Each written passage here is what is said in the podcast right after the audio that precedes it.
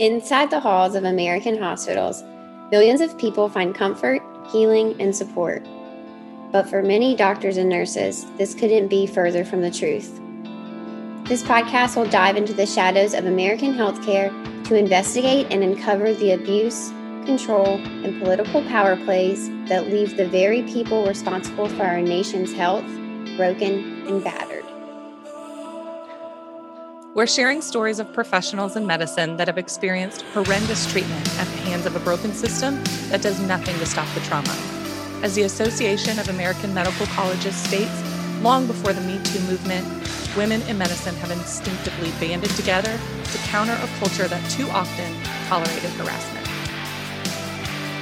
From systemic trauma to abuse of power to the unspoken rules of cover ups and corruption, Mandy Irby and Phoebe will take you to the darkest corners of healthcare in America so you can have an inside look at bringing humanity back to medicine. Sensitive content warning. This podcast will share details of triggering subjects such as sexual assault and workplace violence. So if you aren't in a space to listen, respect your mental health and tune in again at another time. Hello, and welcome back to another episode of the Pulse Check podcast. I'm Hee And I'm Mandy. And today, oh my goodness, we are diving into all sorts of stories of coercion and manipulation, abuse, and exploitation, not only of patients, which we typically hear on this podcast, but of our guest herself. Today, we are having on our friend Jennifer, who is located in Wisconsin, and she currently serves as the assistant professor at Marquette University and assistant professor at Marquette University. She also has practiced in L&D for 13 years and is a research nurse. Jennifer, you have seen so much. Welcome to the show. And where would you like to start? Um, oh goodness, that's that's such an open question. I think it's you know it's interesting because um, one of the things that I noticed about Mandy's platform right away was also talking about the ways that L and D nurses end up being manipulated um, in this system where birth is really over medicalized and pregnancy care is over medicalized. Um, and I think that that was a big experience for me and where a lot of my stories end up coming from. Um, and it's, I think when nurses really take their work with birth support seriously, the manipulation of the patients ends up also manipulating the nurse because they're trying to advocate for their patient right? And so i think that's an issue that is really of extreme importance is this idea that we have to support both patients and nurses in order to make this a safe birthing space um, because if we don't do both they really just end up being this vicious cycle. Um, the other thing is that i find what I've seen a lot in my research since leaving L&D is the ways that a lot of this starts in pregnancy care for patients. Um, my work is in looking at um, weight self management behaviors of pregnant people and trying to set women centric goals. And I've been really troubled, I think, by seeing the ways that some of these practice guidelines have made it so that providers have this very intense focus on weight management as like a number on a scale, as opposed to talking to people about healthy choices day to day that work for them in their pregnancy.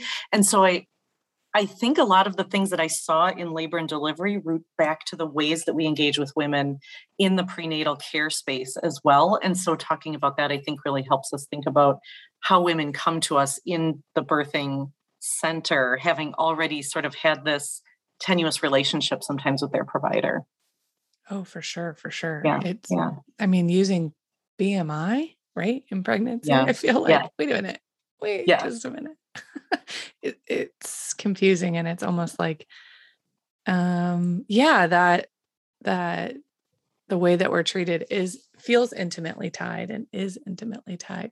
And i love seeing your work on social media and i totally relate and i can see your passion for your nursing students shine through and the pain for that too. Watching them kind of grow up in this system learning what's you know what's what are my values why are they not aligned with my advocacy for my patients and I was just talking to a professor yesterday and wow these this uh, generation coming up is forcing some change. Oh my gosh, are you feeling that? Absolutely. You know, it's really interesting you say that in relation to this idea of nutrition and weight management in pregnancy because um, I have been so impressed by my students. And it's been a bit of a mission of mine to try to think about how is it that I educate students that will come out ready to to protect themselves so they can protect their patients right in in this system and there's a lot of talk on social media about how nursing school is where we start the like breakdown of nurses spirits so that they will walk in and be compliant in healthcare as you know acute care spaces of all kinds. Um, and so it's become a little bit of a mission of mine to sort of pull back and think about how do i deliver an education that will deliver whole nurses in you know whole human nurses into the field so they can be part of that change. Um, and this generation is ready for it right? Oh. so part of what i've done in class is really centered their mental health. So when i have students we do a lot of things around affirmations. So, like when they come to me, and inevitably, the students who maybe did poorly on a first exam or who aren't grasping a concept, you can see them and they'll say it like oh, i just i don't know why i'm struggling. I'm really sorry. They'll apologize for this idea that they're that they're not understanding something or that they did poorly on a test and it, it's so upsetting to me because that means that we really have started that early. Was it in nursing school? Was it in high school? I don't know. But this sort of attainment culture has really been breaking people down. And so that idea of every single time they say that to me, I say things like, you're supposed to struggle. If you knew this stuff, you wouldn't need to come to nursing school, right? Like if you walked in here understanding it all, what am I doing here? Yeah. So just kind of reaffirming that we're supposed to be in a learning space and that sometimes we're going to learn from each other. And sometimes that's going to be really hard. And you're not going to get an A on that test, but you're going to learn the material by the time you get past this, right? And so I think there's some of those kinds of things, offering extensions helping students understand that there are accommodations for um, disabilities like attention deficit disorder or whatever makes learning accessible to them and that's the goal is to you know to keep them whole human beings through their nursing education so they can enter the practice that way. Um, and like I said, they're here for it. So last year, we've had this nutrition assignment in our OB class forever. Um, and it was handed to me when I took over the course, and I kind of just used it. I changed it a little bit to make the culture part a little bit more um, representative of cultural humility and all these things. But one of the what they do is they would track their own nutritional intake for 24 hours yeah. and they would analyze it for like calories and um, iron protein folic acid and all these things then they oh. would have to analyze the cost what would it cost a pregnant person to eat that way? And then do they need to add anything to meet the needs of a pregnancy?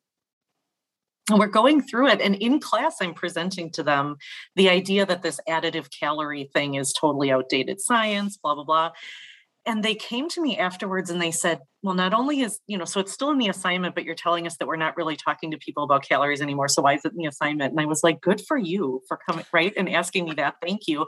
And then they said you know the other thing is to look at my own diet to to like analyze it for calories was really problematic for me um, because it made me really go back to places of like calorie restriction and thinking about you know think about those things. And i think sometimes we dig in our heels and we go, no, that's the assignment. That's the way it is. I was so grateful that they felt that they were allowed to come and tell me that so mm-hmm. that I could rework the entire assignment for this year. And it's been complete, right? And so there, yeah. and so just affirming to them that their advocacy for themselves meant that future students wouldn't go through an assignment that was problematic for them. And so I think I think that professors have a huge role in educating nurses that are ready to walk into that space and move into leadership positions and change this system so that we can get to that point where both nurses and patients get to have agency and have to express consent for all of these things and so I, I i just hope we can keep getting that message out to instructors and professors yeah Okay, I love how you lead in the classroom. This is amazing. I um I have a lot of close friends and family who are nurses and I've for a long time said that when someone goes into nursing school, they're like who I remember and I love. But when they come out, yeah, different. They're just yeah. different, just a different person. And we always expect people to grow up and change in college, right? But the change that happens in nursing school is a very distinct change. It's it's incredibly unique to nursing yes. school. Um, and the people that love you and are close to you in your life can see this change, right? I wonder what's different about this new generation that's making them so fearless and like fierce where they really don't give a fuck. I mean, they do not care. They don't. They are here for it. And that's the hill they're they will die on. And I'm here for that energy. I just wonder where they get it. I can see how so many of them walked away feeling triggered from that assignment that you gave, and it made them a better nurse. They now understand what it's like to be in their patient's shoes. And I think for so many nurses, they've either lost that, it's been beaten out of them, or it's just not who they are. And they just can't fathom what their patient might be experiencing in that moment. And it really hinders their ability to give care. And so I am so fascinated by what is it about this new and upcoming generation that not only are they like here for no bullshit, but they understand, they really get what their patients are going through. What do you think? You know, that is of course i'm i'm not a social scientist that studies college students or generational changes but what i do think I have a little insight into some of this because I have in my home, I have a senior in high school and a junior in high school and an eighth grader.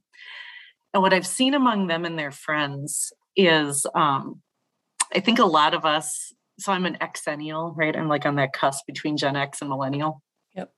And I think a lot of us were very like hand wringy about what the internet was going to do and social media was going to do. And there certainly are portions of this group of Gen X or, you know, Gen Z young people, I'm sorry, Gen Z, that have been harmed by things in social media, right? And we even have evidence that's coming out this week from Facebook execs. Um, but I also think that there is a a group of students who have of kids who have found other people like them on the internet and have started to say you know i might have been in this town where i would never have met someone like me but now i'm able to find someone like me.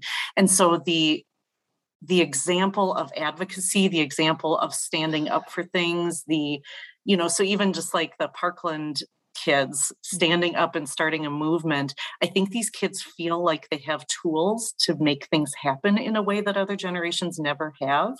Um, and they're just, they're not here for any of us telling them that what they want to accomplish can't be accomplished, right? And I think I was much more apologetic and deferent to authority when I was going through like high school and nursing school. And these kids recognize that we don't know what we're doing.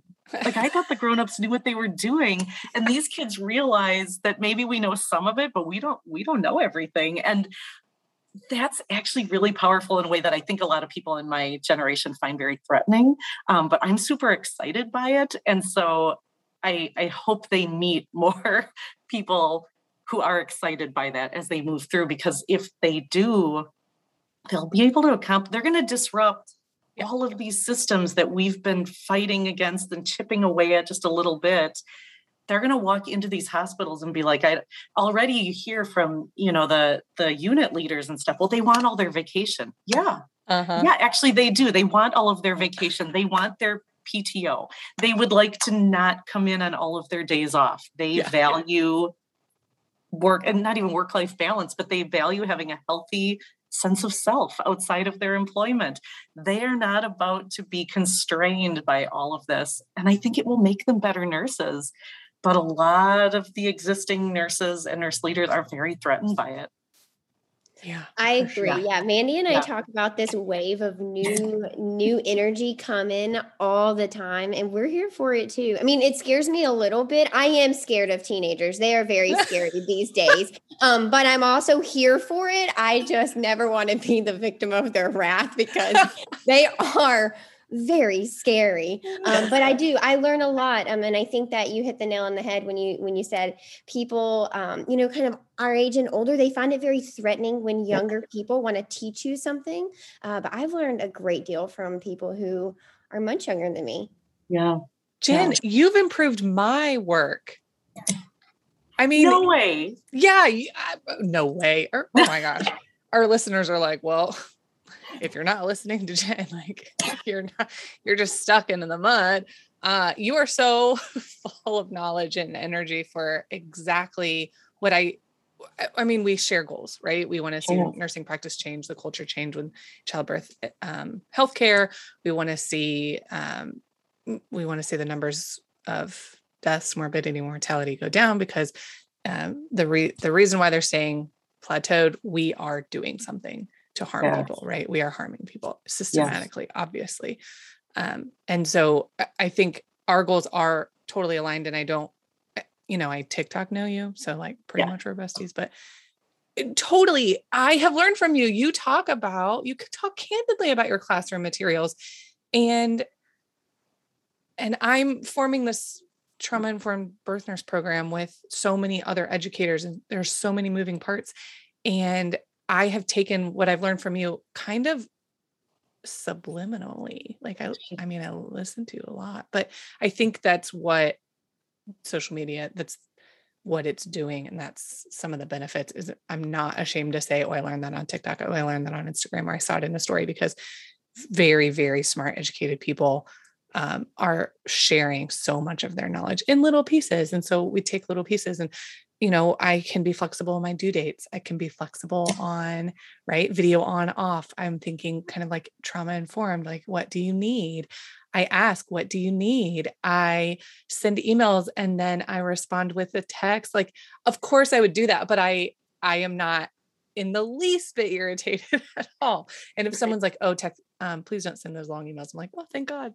How would you would you like me to just send a voice message? Because that's what i'd rather do. And it's it's creative and it's flexible and it's accessible and you're teaching that that um you know being uh, being in the classroom is not always the best place for people to learn. So having attendance be flexible and one-on-one um you know case by case just the way that you're allowing that in your students they are normalizing the feeling of meet me where I am and I will excel and I will show you what I can do. And that's your labor supporting your little baby. They're not babies, but I think of like, oh, the labor nurse in the classroom. This is exactly what it is. Is I see your beauty and your power and let's find it together so that you can make the world a better place. And that's exactly what labor and birth is. That's what we talk about in labor and birth. I love it.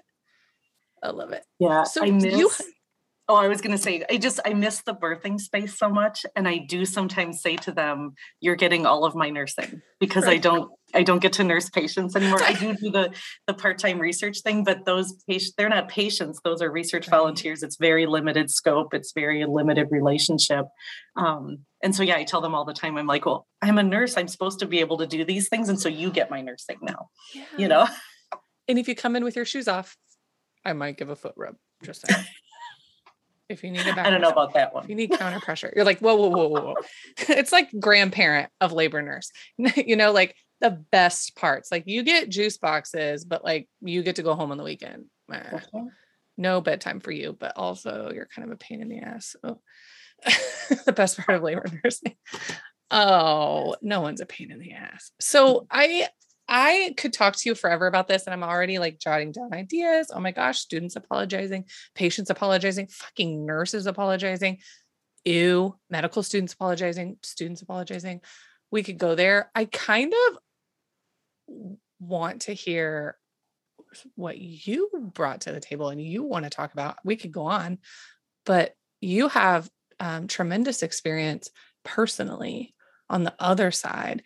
And I think that absolutely shines through in the work that you do and the students that you teach that it's not just one sided and you're crossing the bridge for them and shortcutting their learning by having experienced so many sides of healthcare professionally and personally. Um, I want to hear if you want to speak about that personal side. Sure. Um, and when you say personal side, do you mean sort of my own like personal life stuff or like my practice in labor and delivery? Your family. Okay. Yeah. Right. Your like care yeah. experiences as a advocate, um, yeah. family advocate. Yeah. So what you're talking about is my so when I was a senior in high school, my mom, this is really where most of my personal life advocacy began. Um, was really really sick. And it was right as i was getting into nursing school which is really interesting to me. Um, i was applying well actually i hadn't I wasn't admitted to nursing school. I was admitted in, initially to the health sciences college because I was going to be a physical therapist. And uh, my mom got really, really sick. And she went into the hospital and they basically blew her off, told her, um, nothing's wrong. You have, you just have back pain. And my mom was very um, overweight her whole life. And so I think they they saw her coming in and was like, "Well, you just have back pain because you're fat." Sent her out the door, and later that night she had to go back, and she was septic and was in the hospital for weeks and weeks and weeks. And at that time, I got admitted to the university while she was in the hospital, and it was the nurses who were at her bedside who would sit and talk with my sister and I because she was really sick. She was in the ICU and then she moved to the floor and we didn't know what was going on. And she was diagnosed at that point with diabetes and the back pain that she had had was actually um, pyelonephritis, so a kidney infection. And by the time she was diagnosed with this diabetes and we realized what was going on, she had had all sorts of complications already. She already had a foot ulcer some eye, you know, she had retinopathies, all those kinds of things. And it was really scary because sometimes we would go in and she would be sort of unresponsive or very lethargic. And the nurses would sit with us and tell us what was going on, my sister and I. My sister was a sophomore and I was a senior. And um, it really was that moment where I was like, I want to do what these people are doing what these nurses are doing. And I switched my major. And actually, it ended up being why I could afford to go to college because I earned a nursing scholarship. I probably would not have actually been able to go to college that year if I hadn't earned that. So there was like a whole bunch of things that came together. So it's sort of the reason that I became a nurse was really because of seeing how those nurses helped us as a family understand what was going on with my mom and how kindly they treated her because the physicians at that hospital were not good to her at all. Um, and so I just really wanted to be them, like literally them. Um, and actually, later on, when I was a, a, labor and delivery nurse, I took care of this family and um, I was labor support for this mom, and she had had like a nine year old daughter. And the daughter was there with her through her whole labor, and it was so cool. And at the end of it, she's like, Oh my gosh, you were so nice to my mom. I want to be a nurse. And I just thought, Oh, I've made it, right? This is the career goal is to have had someone else be influenced the same way that I was influenced and want to do what I do, which was really cool. But over the years, my mom then had all sorts of health complications in and out of the hospital, just a ton. Um, and my experience was consistently disempowering. Every single time we would go into an emergency room to see how she her needs and wants were disregarded, how she was treated, how I was treated, was so eye opening to me. And that's the other thing I think that makes me so passionate about teaching nursing students in a way that will not. I, I try to think of how can I turn out, you know, if I have 80 students in front of me, how can at least half of them go out into the world and do much better than what I encountered, right? How can they treat people better than than what we had? And it and so yeah i get a little emotional about it but it just was like 20 years of trying to advocate for her in and out of the hospital in primary care settings and specialty settings trying to fight against people who wanted to get, disregard our expertise about my mother's health right like i get that you are an endocrinologist or i get that you are uh, you know a a you know a kidney uh, you know a renal person i get that you know dialysis better than anybody else. I get that you're the kidney transplant person um, but you don't get what's going to happen when you try to send my mom home today and she's not strong enough to get to the commode. Like how are we supposed to help her? And they would just over and over again just kind of fight against us. And so that really is my goal is to try to help students figure out how it is that they recognize the expertise in patients and families. So, if it's birthing people, recognizing that you might understand the labor process, but this person knows their body. And if they're telling you something's off, you need to meet them and hear that and figure it out. If they don't want you touching them, then you should not be touching them, right? Like, or if it's if it's an emergency, how can you bridge that and build trust so that they will work so this can be a synergistic thing. Um, and so, yeah, I think that's really the perspective that I bring. Most recently, my husband um, had a pulmonary embolus following what we think was COVID. And it was just so upsetting because they told him he was having an asthma attack. And I said to them, Well, that doesn't make any sense. He's not wheezing. And they're like, Oh, what are you, a nurse? And they just like kind of shamed me and were like, You're overthinking this. He's having asthma. Go home. Right. And he almost died at our house. He collapsed in my house. I was leaving to go teach students, and luckily I hadn't left yet. But he collapsed. He had a pulmonary embolus through all of his lungs. And they had literally just four days earlier told me to basically shut up. And I'm a person with a PhD in nursing and years of nursing experience and 20 years of advocating for my mom. And I was kind of rendered immobile by them telling me that I was overthinking it. So if I can be disempowered that way, we have to do better for patients and their families. Um, yeah. Wow. Okay, yeah. so I want to ask, how do you do that for people who are listening, being like, all right, Jen, that's awesome. I do keep hearing this. That's what everyone on TikTok says. Like, how do you actually do that? How do you actually put into practice listening to your patients when everything in your textbook says that is not what they are going through. Everything that your admin that it has said has said we really shouldn't give in to what they're saying. Like we really like that can't be the case. You, you just like figure it out right? How do you as the nurse i mean hello mm-hmm. doctors out there you guys are in this too but i guess nurses right now how do you actually do that? What does that practice really look like in real time I think that is such an important question, partly because the structures that we hit every, you know, so even if an individual nurse comes out of school fired up, right? Like I'm well aware that I'm educating nurses that will walk into a system that are going to tell them that everything that I tried to instill in them is wrong, right? No, we can't give in to people. They're manipulating us. There's all this stuff, right? So they're gonna they're gonna hit that. So the first thing that I do try to do is tell them that they're gonna hear that, right? So like we're going to talk about this and you're going to hear in clinical practice people talking about your patients that way. You're going to hear people um, talking about people who are addicted to opioids and they're going to be you know right? All of these things that we feel really free judging patients about they're going to encounter. So i try to help them anticipate that and start to think about well how will you advocate in those settings? Um, so that's one piece. The other thing is i think that ferocity that we see in this generation they're ready to disrupt systems, right? So I think they are primed for it. So if we can help support them in that, that's another thing. But I think that part of that is just knowing that it it takes um, when you talk to sociologists, they talk about the fact that it takes a generation or two to make major social change. And the reason for that is because the people with the power who are making the decisions continue to make decisions that benefit them. And until those people retire, move out, die off, whatever, um, and people who then have been fighting against that move into it if they're not indoctrinated into it they will be the ones that make that change right but it takes it takes a while so the hope is that that ferocity that we've been talking about with this generation makes them incapable of being indoctrinated by the people who are currently in power you know perpetuating some of these things around seeing patients as manipulative. There's a really good and so people like mock nursing theory right? They're like oh, i don't have time for theory. I don't i don't have a use for theory.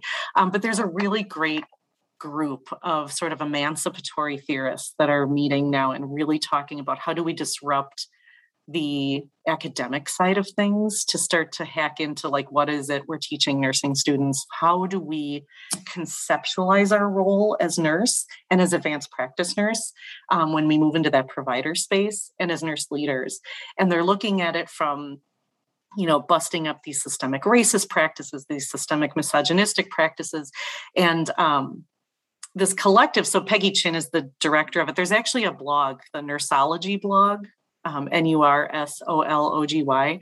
Um, and they talk a lot about this idea of even just changing the conceptualization of what is a nurse. And is a nurse a person who cares for you or cares with you? Right. Mm-hmm. So, this idea of it's not top down. And if you read our initial nursing theories, that's what they're talking about. Like Jean Watson's talking about this transpersonal exchange where both the nurse and the patient walk away changed by their encounter with one another. And we've been pushed into a medical model where we find ways to be a nurse when we're allowed to. Oh. As opposed to forcing nursing as the model and midwifery as the model that we start with as a baseline and bringing in medicine when there are complications. And I think that's the thing that we're going to see happen over the next 15 or 20 years. It's in motion, but it's been fighting against a system. And at some point, that system that we're hitting against is going to give way and I do honestly think these Gen Z students are the ones that are going to force the change. They are not going to work for systems that oppress them. They're just going to leave and find another role. They're going to go they back do. to grad school. They're going to do right. Yep. And so, if we want to have nurses to staff hospitals, these hospitals are going to have to change. It won't happen instantly, but I think they are they are unwilling to take this Shit and they're going to totally force this change. Um, I'm I'm also scared, but also excited to see what's going to happen in the next couple of years. And I think COVID accelerated it. Yeah. Right. Like we're already seeing right now, the major healthcare systems in my city are like, we cannot staff these units. Yeah. How do we do this? They haven't quite figured out that they they need to drastically change things, but it's going to happen soon, I would imagine, right? If they want to staff these places. So yeah, they haven't figured yeah. it out. And yeah, but I think we have to overtly tell these students you are going to hit resistance and you have to figure out ways that you will persevere through that. That's incredible. That's exactly how I teach advocacy. And I mean, also, also I'm reading your story, or you know, I'm reviewing your story about your family, and I'm I'm seeing highlights and snippets of not being heard. Yeah. Like these are these are traumatic events for you as the advocate and for you as the family member and for you as the kind of like the kind, kind of very much the way the nurse is traumatized by mistreatment at the bedside when they're the patient you know i'm air quoting patient advocate because we're not taught patient advocacy or we are and then it, there's so many barriers that we can't actually enact it. So that's super traumatizing because we almost that's that's where nurses say we know too much. That mm. shouldn't be a thing you know? That shouldn't be a thing if we're able to really um, be heard and include be included within the care model and the care plan and the care team as we should be because you know the family and the patient are what are part of the superpowers that bring in the information. You, you can't give everyone the same thing and expect the same result when you're working with individual human beings.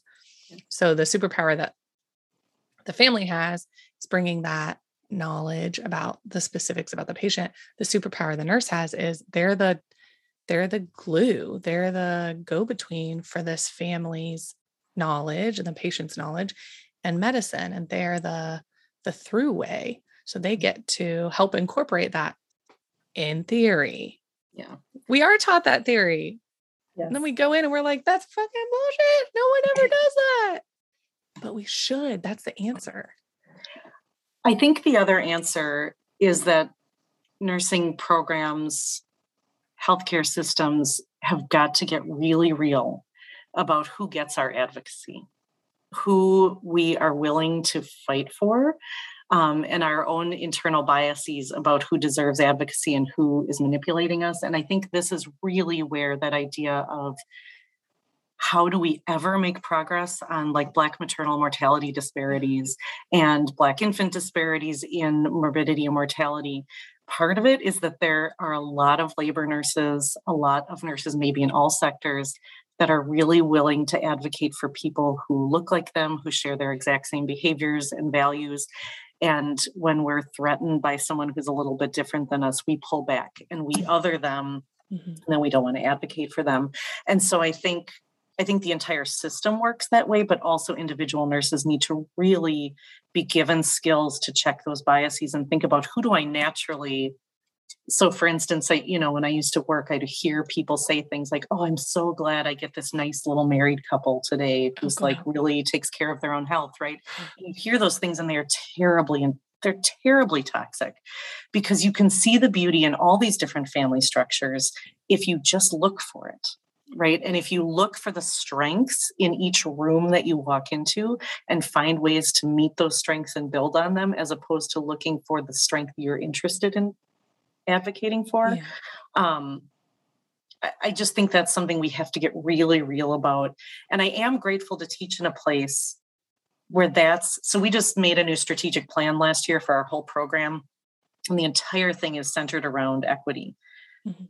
Looking at ways to not only recruit more diverse students but be ready when they come to not be an oppressive white supremacist institution right and i think our healthcare institutions need to be really thinking about that as well who is it that nurses are naturally willing to advocate for? Who do physicians like to take care of? Midwives like to take care of, and maybe they get better advocacy than others. Um, we, we have a lot of work to do in that area because I think there are some patients that get a lot of advocacy and the the road is just made very straight for them and other people are seen as manipulative or problematic and then they just don't get the kind of care that they need. They may even need more advocacy, right? And often do need more advocacy. And when we're withholding that, um, we are part of the doing harm that you're talking about. And I think there's, or I know that there's certain patient populations that are the recipients of more of the harm than others. Absolutely. Absolutely. And it feels safe when I hear you say, here's what you might hear, or here's what you're going to hear on the unit, because yeah oh my God, that's information that you have, that's intel that is so useful for them. Because when they hear it, they're not going to be, you know, um, shocked. Like, you, like when you heard, shut up, sit down, you're just a nurse, you're overthinking, I know your type.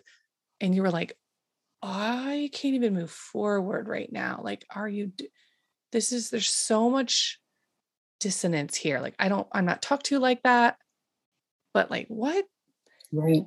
Nurse, nursing students, nurses coming in, nurses going through this um, intentional education, which is absolutely what it needs to be. That's it's what I teach nurses. Like you have information on who's coming in and what time they're going to go to bed and when they like to break water. You tell your patient that. Right. Because you know it. yeah. And if someone wants to be all like, this is my style and I do everything the same, everyone should have that information because that leads into informed decision making. Part yes. of the information I have should be, you know, should be yours. All the information I have should be yours, not in an overwhelming way. And it's totally a dance, but I can't be stuck with that information because it it's heavy and I'll have a drinking problem. Yes. I cannot make those decisions for you. I can't. Actually, I, yes. I pay for I therapy, but like I come on. Yes. So it's fascinating that you say that because that makes me think of the most just the most proud I think I was ever of my practice was the way that labor nurses will shield their patients from the bad practice of certain oh providers oh by informing them of those things or finding ways to really like work around it. So for instance, we had a provider who was notorious for being like expecting you to make the labor fit their schedule. Right. And um, we all knew this. And so we would find all sorts of ways to just sort of either make things happen in a way that didn't make the patient's birth plan get altered, but that could still happen in their way, or we could say he's going to come in here and he's going to say we need to do this thing, and it's and it's not really urgent. And so you we're going to we're going to look at look you urgent? and you're going to ask these questions, right? And so these really subversive ways um, that we would protect patients. And I think when nursing students say nursing school didn't prepare them for the real world, that's the kind of intel that's, that they were lacking. And it. so we when I taught clinical, I did talk about that kind of stuff, right? And so in class, I just yesterday I told the story. Um, of how we need to trust the intuition of people who come in with vague complaints. So I had this patient who came in um, with this vague upper abdominal pain, right? She didn't know what was wrong, but she was so uncomfortable. Um, and we would have this issue where patients would take ambulances into the hospital for what people would consider not an emergency, right? And that would just set the residents off. They're like, oh, mm-hmm. why do they do this? They could get a ride. Like, why can't they figure it out? This wasn't an emergency, but it is an emergency to that patient. When they are pregnant and something is off and they don't know what's going on, it feels like an emergency. And so she came in, and the resident came in and immediately was like, She took an ambulance and this is nothing. She just has upper abdominal pain. She's not contracting, send her home. And I could just see that something was wrong. And I called her back and I'm like, there's something off, right? Like there just is something off. And I just requested, I'm like, I just need you to run a preeclampsia panel. I just, I know you don't think that this yeah. is right? I i know that you think that she's faking it but i you know she's never been in here before. She's not like a like a person who comes in all the time. Like this is a person who made it to 32 weeks has never come into the hospital and looks uncomfortable and says something's wrong. And sure enough she ended up in the icu later that night right? Because her liver results were so off. So we did a mm-hmm. C section. She ended up upstairs in the ICU because she was so sick and she was going to get sent home right? And so I think there's this thing about telling students that you need to trust your gut when that patient looks like their intuition is kicked in. It doesn't matter if it looks like they're being manipulative or they're being problematic. You have to fight for that person because what's the worst that happens? We did the panel and nothing was wrong, and then we sent her home. Mm-hmm. You know, it's not coming out of our pockets to pay for it. Let's take people seriously. And so I think there's just a lot of those kinds of real world things that nursing students need to hear from us so that you're right they walk in and they're like oh i am prepared for the real world i may not always know what to do but this isn't like shocking to me that this is happening yeah bias incl- inclusivity equity training specifically like to the discussion instead of this cultural competence shit that we get from nursing school all the way through hospital it makes me feel like a pawn in the struggle, yeah. in the problem. Like I've been the problem. I continue to be the problem, and you continue to tell me things are fine because of this and this and this. And then yeah. no one's talking about it. And now I don't know who to go to. You know, I'm not going to ask my patients, but then who who's the person that needs to, yeah, start exactly in school in the way that folks are learning, which is direct, say what you mean, let's talk about it and creatively because the way we're doing it is not working. Not at all. no.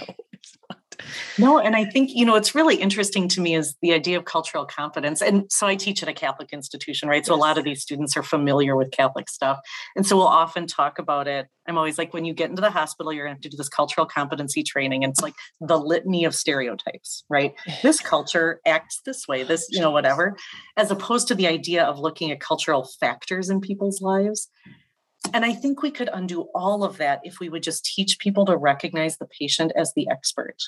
And we are a partner to them that can bring a particular expertise, but they are an expert also, as opposed to seeing this top down thing. All of it would go away, right? Because then we would assess each person's individual cultural factors that mm-hmm. make up their worldview, as opposed to this idea of walking in and making automatic assumptions and then telling people how it's going to be.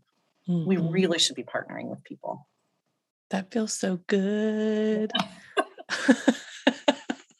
we have just solved all the world's problems here today. The, now, if we could just make it actually happen, that would be.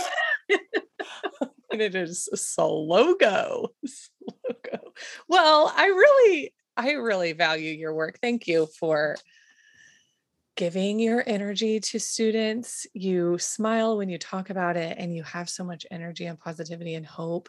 And I know I when I see you talking about it, I'm like, oh my gosh, I I want to get in there. This is so exciting. Is the universe giving me a sign? I talked to a UPenn faculty member yesterday, and they were like, we need trauma informed care. Our students are demanding it. And I'm like, yes, yes, this is it's happening. We're changing. It's it's it's going. And and we're we're shifting and we're in the schools and we're, you know, we want this to be in the hospitals.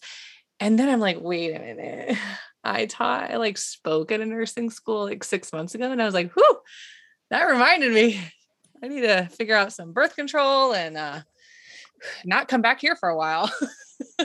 no, it was fine. It was fine. It was just it's different. Nursing er, students, college students, college age is different than teaching you know professionals in the healthcare system but but really not. I have a ton of students coming to me and they're like i know i need this early. I know i need this now. I know i'm not going to get it anywhere else. I'm like oh my god so much respect. That is amazing that you're not just like i totally just thought all of my professors were so incredibly intelligent that they were going to give me everything i needed and without for all that money they should yeah. right? They don't it's so upsetting. It's so upsetting. But these students, they, it's a different crowd. And it is, I hope that they give you as much energy as you are giving them because you are sharing. Uh, like they don't even know. I know they don't even know. Do they know that you're on social media? So I have found a couple of my grad students or who have found me. Um, I don't think, but I've shared a couple TikToks in educate like I post them in the class. Okay. So I'm certain at some point they'll figure out that I am. I keep waiting, but I haven't. It's fine. I mean, I like that under the radar feel of like, yes, this is yeah. a little secret. I'm pregnant and nobody knows. I've got a TikTok yeah. handle and you're not invited. But it's like parenting, like they'll realize what they had that they didn't realize and took for granted later when they see that they're the only ones or they're leading they're already leaders on their unit or leaders in their team mm-hmm. you know propelling this these equity discussions and propelling these um, these autonomy discussions and these advocacy discussions because um, because they had you in their life and they were able to do that and it was normal and acceptable and encouraged and it's beautiful. It's so good um, and thank you for the nurseology. We love to give resources at the end of the show notes. So we'll have those resources in there. And we won't share your handles unless you want us to. uh, you that would be fine. I don't. My personal, uh, my Instagram and Facebook are personal, but my Twitter and um, oh, TikTok are both professional. So oh, sweet. I think it's great when we can find resources wherever they are. It doesn't. Yes yeah, that's good out here on the internet streets. Well, and I have, you know, I've been energized by a lot of your content as well. And I think that's the other thing is it starts to be kind of synergistic. And so you think of saying things to your class that maybe just wouldn't have been in front of mind, right? And so there's yeah. a lot of things. Um, but I have to say that I knew about peanut balls but like I did not know how much there was to right. know about peanut balls because we were just really starting to use them when I left the bedside.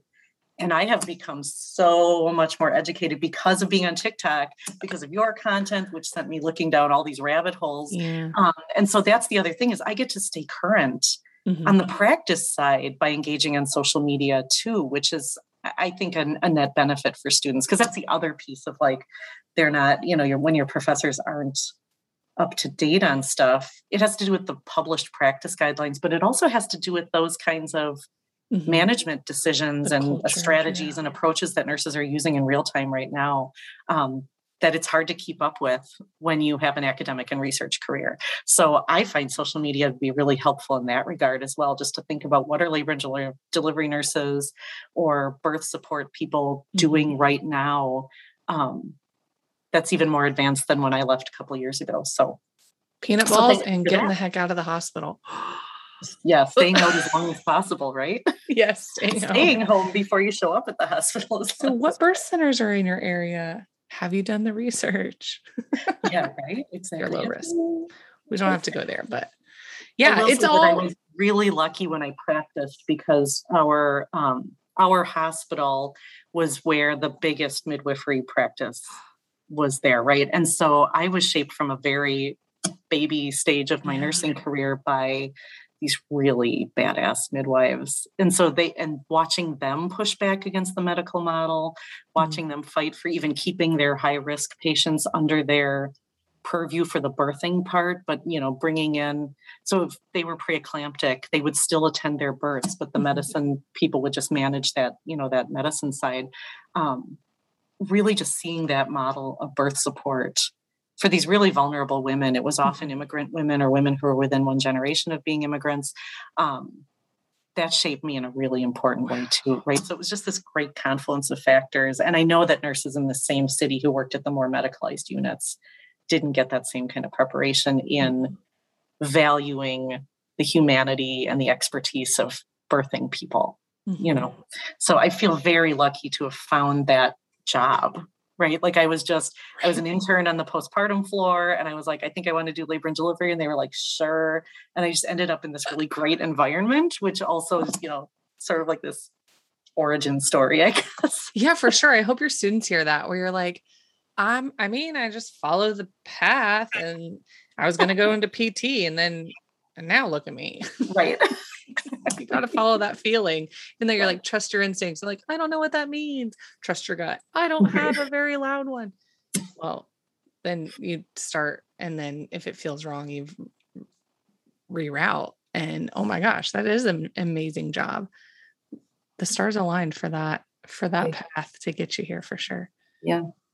That's yeah, cool. you're perfect for that position, Jen. I cannot imagine someone better out there teaching our up and coming nurses. Actually, I hope that the nurses in my future who care for me in any of my medical settings in the future have learned from people like you and Mandy who are challenging these norms and making sure that, you know, our up and coming nurses understand their worth and they know how to advocate for patients and themselves and actual evidence based practice, right? I'm very grateful for both of you. I'm super grateful for your time as well. Mandy is too, and our listeners as well. Thank you so much for sharing your wisdom, your stories, your personal experience, your knowledge. This was really an invaluable conversation for all parties, I think. Thank you so much. I really appreciate you saying that. And I have um, I just had an amazing time. I love talking about this stuff. So thank you for inviting me. Absolutely. I can foresee some future episodes with you coming back to visit again. All right, listeners, you guys, if you are someone who has a story that wants to share on the podcast, you can connect with us at pulsecheck.podcast on Instagram. Let us know that you have a share a story that you'd like to share and we can get you our application. Until then, we'll see you next week. Bye. Bye. Thanks for joining us today. We wanted to leave you with a quick stat and something to think about until we see you next time. According to a 2018 report from the National Academies of Sciences, Engineering, and Medicine, the prevalence of sexual harassment in academic medicine is almost double that of other science and engineering specialties. This presents a serious danger that ripples into patient safety, clinical outcomes, and burnout, which leads to costly loss of talent. How much safer could medicine be if nurses and physicians weren't also battling sexual harassment day in and day out?